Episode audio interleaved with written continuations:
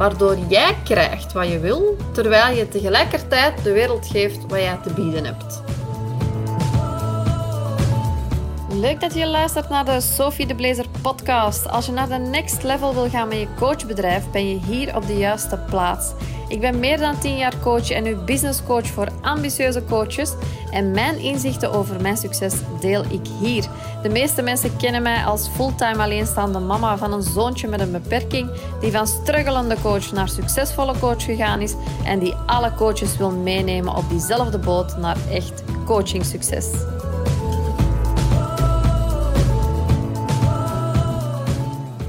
Ik heb een heel fijn weekend gehad. Gisteren was de vijfde verjaardag van mijn zoontje alweer. Wat een mijlpaal. Uh, hij vindt zichzelf nu super stoer en hij is super trots dat hij wel al vijf jaar is, hè mama? Dus heerlijk vind ik dat, om, waar kinderen gewoon al blij mee zijn. Wat als wij nu allemaal oprecht eens zouden zeggen van oké, okay, kijk, ik mag alweer eens vijftig worden, zestig worden, vijfenzeventig worden, vijfentwintig worden. Yes! En daar alleen al dagen mee zoet zijn. Hè? Wees fier op jezelf, welke leeftijd je dan ook mag hebben. Nu, voor vandaag ja, heb ik me eigenlijk laten inspireren door een andere ondernemer, Tibor, die kennen jullie misschien wel. En dat was een besloten masterclass die ik gevolgd heb van hem. En hij haalde een paar rake punten aan waar ik mij helemaal in kan vinden. Hij zei bijvoorbeeld van, alleen een afwijker maakt het verschil. En met afwijker wil hij zeggen, stoppen met je aan te passen aan de norm. Dat doet hij helemaal. Zodra dat je de moed verzameld hebt, zegt hij, om jezelf aan te passen aan de norm en al de shit te verwijderen die je de afgelopen tien, twintig, dertig jaar hebt opgepikt, als je die verwijdert, dan blijft er een prachtige afwijking over. En ik heb vandaag in verband daarmee een belangrijke vraag voor jou. En ik wil ook dat je vandaag een besluit neemt. En wat ik je vandaag ga vragen en vertellen, gaat ook die prachtige afwijking, zoals Tibor dat zegt, die je nu al bent. En dat waar je in gelooft en waar je voor staat, laten zien hoe dat je dat kan inzetten op een manier waardoor jij krijgt wat je wil, terwijl je tegelijkertijd de wereld geeft wat jij te bieden hebt. Maar voor we daarmee verder gaan, wil ik u zeggen dat de drang om uw doelen te behalen echt in balans moet zijn met het verlangen om uzelf beter te leren begrijpen. Dat vind ik zo'n krachtig iets. Dus de drang om uw doelen te behalen moet echt in balans zijn met het verlangen om uzelf beter te leren begrijpen. Alles wat er gebeurt in de businesswereld, in de Instagramwereld, alles wat je daar ziet qua succes dat mensen bereiken, ja, dat noemen ze geluk ligt boven, je leeft buiten jezelf. Hè. Maar als je alleen daar leeft, in de wereld van geluk en succes en licht, dan zit je zwaar uit balans. En dan komt er een soort van correctie in de vorm van ziekte, ongeluk, pech misschien. En jezelf leren kennen zit in die duisternis, in de diepte, in de schaduwen. En ik, zei, ik zie vaak twee groepen de mist ingaan. De eerste richt zich alleen maar op dat boven, buiten, succes, geluk. En dan op een bepaald moment een Rolex dat je kunt kopen of een Porsche die je kunt kopen. Ik weet niet wat jouw droomspullen zijn of een droomwoning. En dan voelt een leegte. En dan is het grote gevaar eigenlijk dat dit niet goed voelt. En dan koopt er nog een duurdere handtas of nog een duurdere huis of je neemt nog sexy, meer sexy foto's op, op Instagram. Hè? En misschien is dan die leegte weg, hoop je. En dan heb je nog de andere stroming, meer in het hype naar beneden toe. Hè? De ayahuasca-drinkers, zal ik maar zeggen. De mensen die nog meer op zoek zijn naar zichzelf, waardoor dat je er dus eigenlijk nooit niet bent. IJsbaden nemen, nog meer persoonlijke ontwikkeling. En dan uiteindelijk vlieg je ook weer uit de bocht richting die duisternis. En de vraag die ik jou nu wil stellen is, waar zit op dit moment jouw lievelingsgedeelte? Ben je heel erg bezig met die persoonlijke ontwikkeling, met leren kennen van jezelf? Of ben je meer bezig met het licht naar buiten toe dragen, geluk, succes en dat delen allemaal op Instagram? Waar zit jij nu voor jezelf?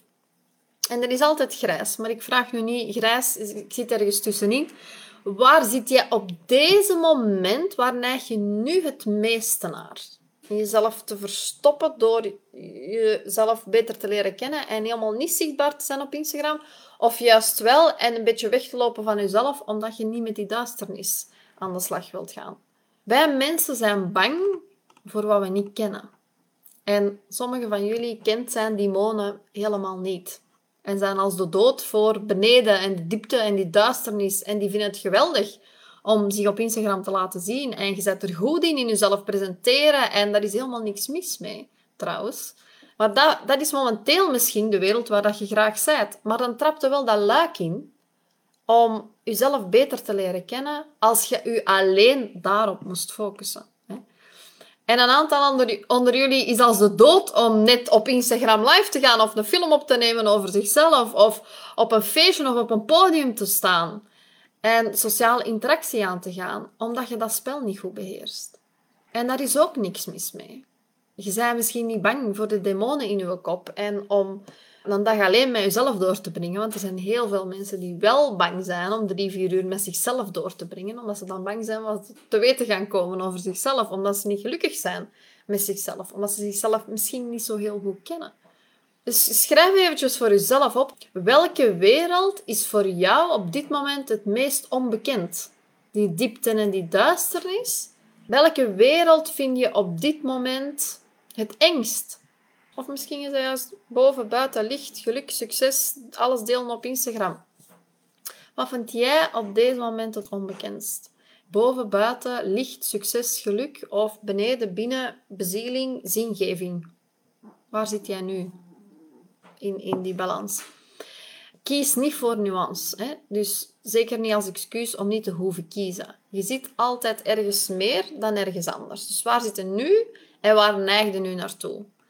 En mijn eerste fundamentele vraag aan jou is, kies jij voor veiligheid of kies jij voor vrijheid? Als jij iemand bent die zich vasthoudt aan veiligheid, moet je weten dat elke manier waarop je die veiligheid inkoopt, je zal moeten bekopen met vrijheid. Altijd. Dus het is of veiligheid, comfort en zekerheid of vrijheid, verbinding en vitaliteit. En met vitaliteit bedoel ik je bankrekening, je relaties, je lichaam. En als jij op flow door de dingen wilt gaan, dan heb je één, een correct zelfbeeld nodig en twee, een correct wereldbeeld nodig. Ik besloot al heel snel eigenlijk op vier, vijfentwintigjarige leeftijd dat ik niet wilde kiezen voor veiligheid en comfort. Dat is een heel bewuste keuze die ik gemaakt heb. Ik had een heel mooie baan, ik had een heel goed loon, ik was de baas van dat bedrijf, ik had heel veel vrijheid binnen het bedrijf, zal ik maar zeggen. Lekker veilig, maar niet gelukkig. Ik leefde niet mijn volle potentieel. Ik kon dat ook niet inzetten daar waar ik to- toen op die moment zat. En ik besloot te kiezen voor een sprong in het diepe, waarbij ik dus mijn veiligheid en de zekerheid die ik daar had, diende op te geven. Om het in andere woorden uit te drukken, een mooi loon, waar ik zeker van was op het einde van de maand. Een auto, een chique loft die ik had kunnen kopen op Antwerpen-Zuid. Die levensstijl heb ik ingeruild, heel bewust, voor een onzeker leven, gevuld met vrijheid, vitaliteit, verbinding. Ik heb er nog geen moment spijt van gehad. En ik wist ook dat ik die dingen diende opoffer, op te offeren. Zo heb ik heel bewust gekozen voor een meer oncomfortabele woonsituatie, waarvan ik weet dat misschien negentig procent van de mensen in deze groep dat nooit zouden willen. Leven hoe ik toen al geleefd heb. Of misschien juist wel. Hè? Maar de meeste mensen kiezen daar niet bewust voor. Een goedkope tweedehands auto. Gewoon alleen een fiets en geen een auto. Mijn sociale leven op een heel laag pitje. En ik was en ik ben nog steeds bereid daartoe om die prijs te betalen. Voor mij is dat zoveel meer waard, die vrijheid, dan alles wat ik ervoor had. Ook de status, hoe ik gezien werd, de kleren die ik toen droeg. Maar het is ook helemaal niet erg. Als jij nu naar je keuzes kijkt en ziet dat je echt gekozen hebt voor comfort, voor veiligheid, voor zekerheid. Maar zie dat dan. He? Heb een correct zelfbeeld. Kijk op de juiste, eerlijke, echte manier naar jezelf, want dan kun je er pas wat mee doen. Dat is een vraag die je jezelf zou moeten stellen.